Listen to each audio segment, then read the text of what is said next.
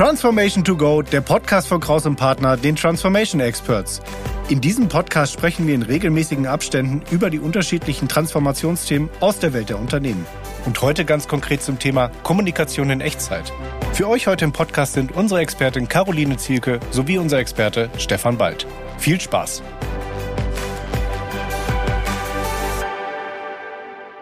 Liebe Caro, herzlich willkommen. Dankeschön. Wir haben uns vorgenommen, heute zu reden in unserem Podcast Transformation to Go ja. über, tja, hört sich ganz äh, groß an, Kommunikation. Vor allen Dingen aber ähm, Kommunikation in Echtzeit. Genau. Das ist ein Thema, was dich immer wieder begeistert und wo du immer wieder mit mir auch in den Diskurs musst. Ja. Und äh, wir haben uns vorgenommen, diesen Diskurs, den machen wir mal öffentlich. Das können wir gerne machen. Denn du stehst ja für die moderne und fortschrittliche Kommunikation. Und ich bin, glaube ich, so aus deiner Perspektive eher so ein Oldschool-Kommunikator. ja. Also ich schreibe noch alles mit, äh, mit E-Mails. Zum Beispiel. Zum Beispiel. Warum findest du das eigentlich nicht so gut?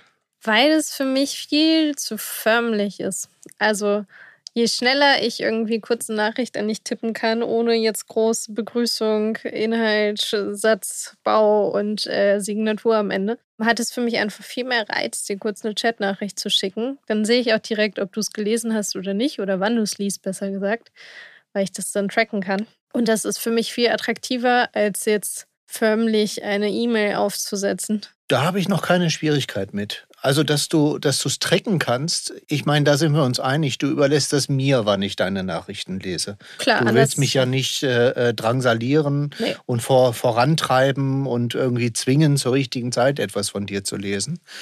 Warum ist es trotzdem für dich dann komisch, wenn du mir eine Chatnachricht äh, äh schickst und ich dir per Mail antworte? A, hast du dann für mich unnötig den Kanal gewechselt? Und ein Nachteil darin ist ganz klar, dass ich dann nicht mehr alles an einem Ort habe. Also so, wenn ich Chatnachrichten mit dir austausche oder auch anrufe, dann habe ich eine ganze Historie, die ich nachverfolgen kann. Ich kann in den Chatnachrichten suchen, ich kann sehen, wann haben wir zuletzt zu dem Thema gesprochen. Kann eben auch sehen, hast du schon Zeit gehabt, darauf zu reagieren, hast du es schon lesen können.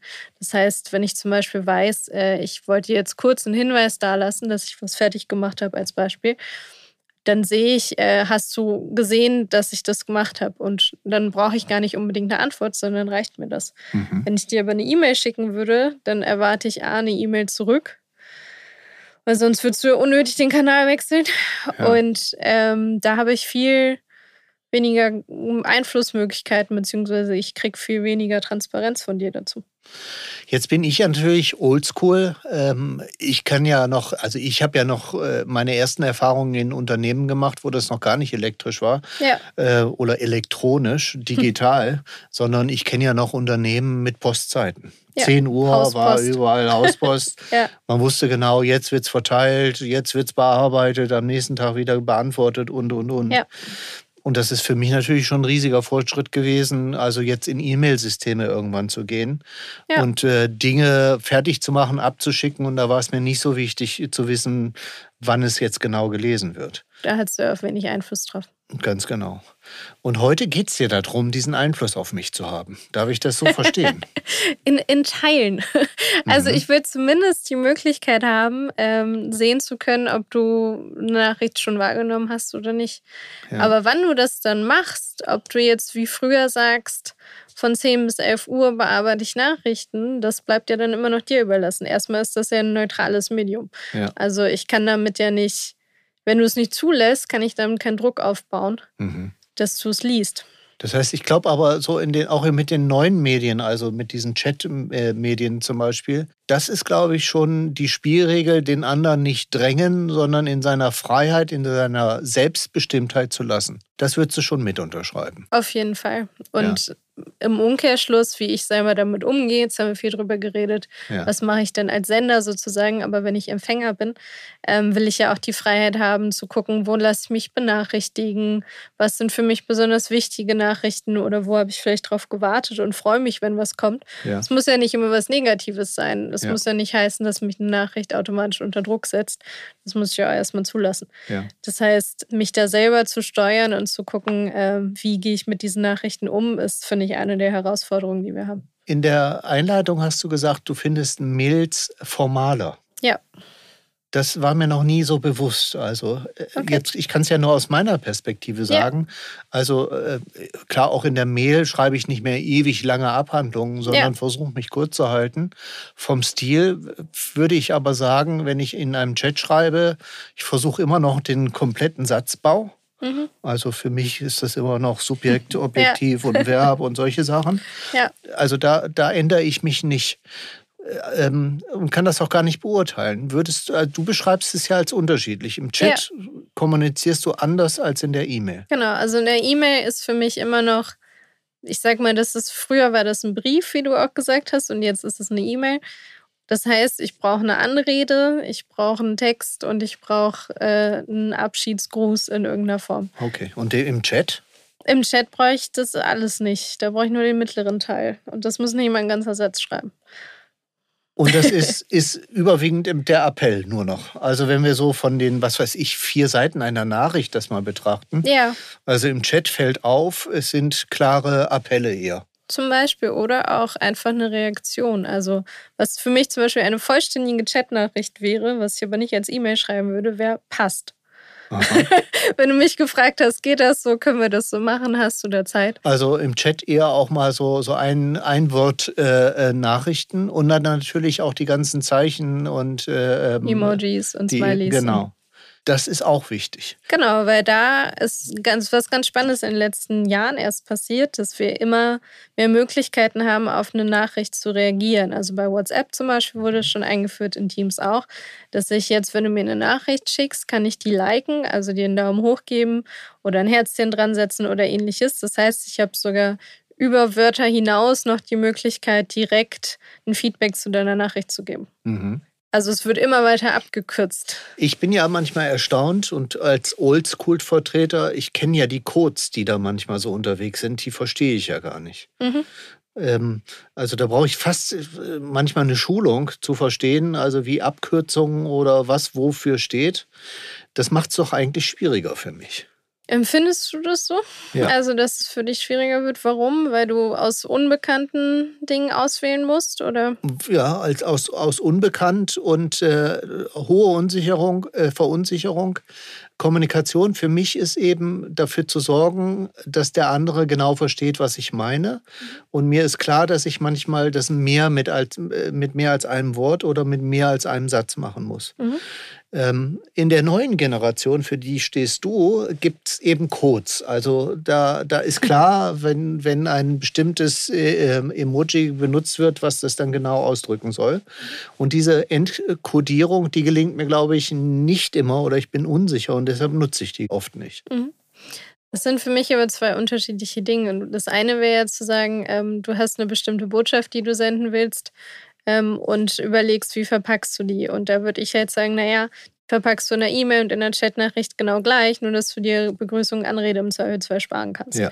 Also das ist sozusagen, wenn es um die inhaltliche Übertragung geht, äh, ändert sich da gar nichts für dich.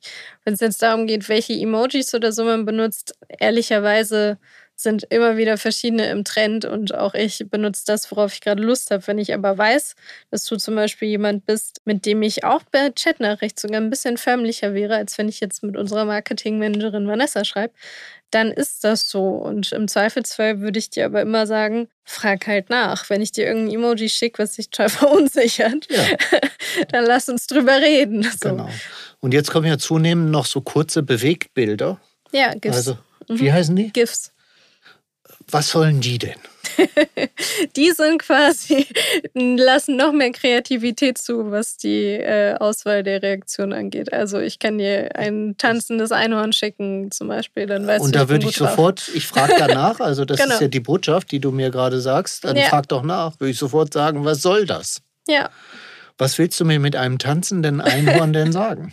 das, also erstmal in meinem Fall wahrscheinlich oft, dass ich gerade gut drauf bin, Ja. dass ich das irgendwie gut finde, was wir hier gerade besprechen. Mhm. Ähm, und dass das aus meiner Sicht keine weitere Reaktion darauf braucht. Für mich löst sowas Druck aus. Okay. Weil ich habe diese ganzen, also ich habe den Fundus gar nicht und weiß mhm. gar nicht, was ich, was ich, also ich kann gar nicht mitspielen. Ich fühle mich minder bemittelt im schlimmsten Fall, okay. weil ich ähm, das Spiel nicht äh, kann und auch nicht genügend Spieleinsatz dafür habe. Also du, du eigentlich, also du beschämst mich vielleicht sogar damit. Kannst du das verstehen? Ein Stück weit ja. Andererseits kann ich jetzt natürlich auch sagen, dann lern's halt. also, das ist, das, das nehm, den nehme ich, ja. Genau, also ja. es ist, äh, vielleicht ist es eine Art und Weise, wie wir jetzt inzwischen kommunizieren, wo es halt eben verändert ist. Ja. Ganz klar. Ähm, und gleichzeitig würde ich aber sagen, also lass uns drüber reden. Für mich ist es ein Stück Freiheit zu sagen, ich schicke dir GIFs oder Emojis oder ähnliches, weil mir das Spaß macht. Ähm, und es für mich einfach eine Art der Kommunikation ist, die, die funktioniert. Natürlich habe ich nicht die Intention damit, jemanden zu beschämen. Mhm. So, ganz klar. Aber ähm, die Konsequenz darf für mich auch nicht sein, dass wir jetzt die Regel zwischen uns aufstellen, dass ich dir nie wieder ein Gift schicke, mhm. weil es dich irritiert. Dann kriegen wir ein Problem miteinander. Ja, klar. für mich wäre wichtig, äh, äh, auch zu sagen, und, und wenn ich dann doch noch mal eine Mail schreibe, sei mir mhm. nicht böse. Mhm. Und das ist auch so ein Aushandlungsprozess untereinander, weil wir haben ja immer noch eine Art von Beziehung miteinander und wollen für uns festlegen, wie kommunizieren wir. Ja. Und was ich dann machen könnte, genau, du würdest sagen, sei mir nicht böse, wenn ich dir eine E-Mail schreibe. Und ich würde sagen, ähm, sei mir nicht böse, wenn ich dir auf eine E-Mail mit einer Chatnachricht antworte. Ja. Glaubst du, Caro, in Firmen, ich glaube, das ist einfach so. Wir sind, wir sind auch Kollegen und ich bin eben die alte Generation, du bist die neue Generation, so wie in allen anderen Firmen auch. Ja. Und das, was wir hier eigentlich machen, ist eigentlich so die Animation, redet doch drüber, redet miteinander ja. und erklärt euch die, die Erwartungen, die Absichten, aber auch die Ängste, die, die in normaler Kommunikation eben da auch mitschwingen können. Ja. Ich glaube, solche Gespräche sind ganz wichtig und das ist eigentlich der, der, der Tipp. Genau, also tatsächlich nicht hinzugehen und zu sagen, wir brauchen da jetzt Regeln für. Äh, also ich erlebe oft in Unternehmen, dass es ein Code of Conduct gibt, also ein ganzes Regelwerk, was nur die Kommunikation untereinander regeln soll, in verschiedensten Kanälen. Es kann alles Mögliche sein. Und das ist in der Regel aber nie die Lösung. Also es wird immer davon abhängen, ob die Leute lernbereit sind, ob sie darüber reden. Und ich glaube, zu Anfang darüber zu sprechen, wie wollen wir kommunizieren, ja. ähm, ist für ganz viele ein Bedürfnis und gleichzeitig ist es vielen aber auch noch fremd, weil es einfach nicht gemacht wird oder ja. es wird nicht oft genug gemacht. Und für ja. mich ist es auch ein Ausdruck von einer guten Beziehung miteinander, wenn wir das ansprechen können. Mhm. Und wenn wir uns da gemeinsam Gedanken machen, was für uns beide funktioniert. Ich habe zum Beispiel heute gelernt, keine tanzenden Einhörner mehr an Stefan schicken. Also nichts mit anzufangen. Genau. Ja, ja. ja. Und glaubst du, äh, wer initiiert diesen Dialog, der offensichtlich, das ist ja unsere Empfehlung, ähm, zu Gutem führt? Ja. Muss das vom Chef gesteuert werden, von der Nein, Chefin? auf keinen Fall. Ich würde immer erstmal im Kleinen damit anfangen, wenn ich merke, wir haben da vielleicht Schwierigkeiten oder enttäuschte Erwartungen mhm. aneinander von der Art, wie wir aktuell kommunizieren, dann einfach selber aktiv zu werden und zu überlegen, wie kann es gehen. Und wenn ich für mich herausgefunden habe, was sind Sachen, die mir gut tun, was sind zum Beispiel Benachrichtigungseinstellungen, die für mich genau richtig sind, um mich nicht aus meinem Arbeitsfluss zu bringen, das miteinander zu teilen und darüber gemeinsam zu reden. Und wenn ich selber gelernt habe, das ist was, was mir persönlich hilft, das dann vielleicht auch mal in einem Meeting einzubringen, wo ich mit der ganzen Abteilung zusammensitze einfach auch um ein Stück weit den Boden zu bereiten. Also ich bin eigentlich schon seit meinem ersten Job immer in der Rolle gewesen, irgendwie Early Adopter. Mhm. Immer eine der ersten zu sein, die Neues ausprobiert und ähnliches, weil mir es auch Spaß macht und liegt. Aber gleichzeitig kommt damit auch die Verantwortung, für andere manchmal zu testen, was funktioniert, was gut und was nicht und das halt einfach auch mit einzubringen. Was ist so dein Tipp jetzt noch mal so an die alte Generation, an, mhm. an mich? Also wie, wie soll ich damit umgehen? Weil du kannst dir vorstellen, also ich kann mir nicht, ich, ich würde nicht mit jedem, wir kennen uns gut, bei ja. dir traue ich dir zu sagen, hör mal, was soll denn das Einhorn? In anderen Situationen würde ich es mich wahrscheinlich nicht trauen. Mhm. Also das Erste wäre, ähm, wenn es eine Irritation gibt, die anzusprechen. Und tatsächlich auch eben ähm, zu sagen, irgendwas funktioniert da gerade nicht, lass mhm. uns mal zusammen drauf gucken, wie wir es für uns klarziehen. Ja. Ähm, und einfach gemeinsam zu gucken. Und ich glaube, Viel hat auch mit Annahmen zu tun. Also tatsächlich nicht zu sagen, oh, die, bestimmt hat die jetzt erwartet, dass ich ihr nie fair zurückschicke, wenn sie mir ein Einhorn geschickt hat. Genau, ja. Sondern tatsächlich auch zu gucken, okay, was, warum mache ich das vielleicht, nachzufragen und einfach verstehen zu wollen. Also ich glaube, mit einer offenen Haltung ranzugehen und auch voneinander zu lernen. Also ja wo ich zum Beispiel jemanden super drin schulen könnte, wäre, wie stelle ich meine Benachrichtigungseinstellung so ein, dass sie mich weder nerven, noch ich ständig was verpasse und einfach immer weiß, äh, auf welchen Kanälen kriege ich gerade welche Info. Das wäre für mich super wichtig. Und das ist was, da kann ich gut anderen was an die Hand geben. Sehr spannend. Caro, das war ganz gut. Das hat mir jetzt auch geholfen. Jetzt weiß ich auch wieder, das dass ich da ein bisschen offener mit umgehen kann, auch mal nachfragen kann. Ja. Ich muss auch meine eigene Lernwilligkeit in diesen Themen äh, mhm. im Umgang mit neuen Kommunikationsformen sicherlich noch mal reflektieren. Es hat mir sehr viel Spaß gemacht. Vielen Danke Dank. Danke mir auch, Stefan. Dankeschön. Das war die Episode zum Thema Kommunikation in Echtzeit mit unseren Experten Caroline Zielke und Stefan Bald. Produktion und Schnitt Sascha Filor von Feintun. Alle Informationen zur Folge sind wie immer in den Shownotes hinterlegt. Wenn euch diese Folge oder der Podcast im Allgemeinen gefällt, freuen wir uns über eine positive Bewertung. Für Fragen und Anregungen schreibt uns auch gerne eine Mail an podcast.krauspartner.de. Mein Name ist Thomas Piskor. Vielen Dank fürs Zuhören und bis zur nächsten Folge.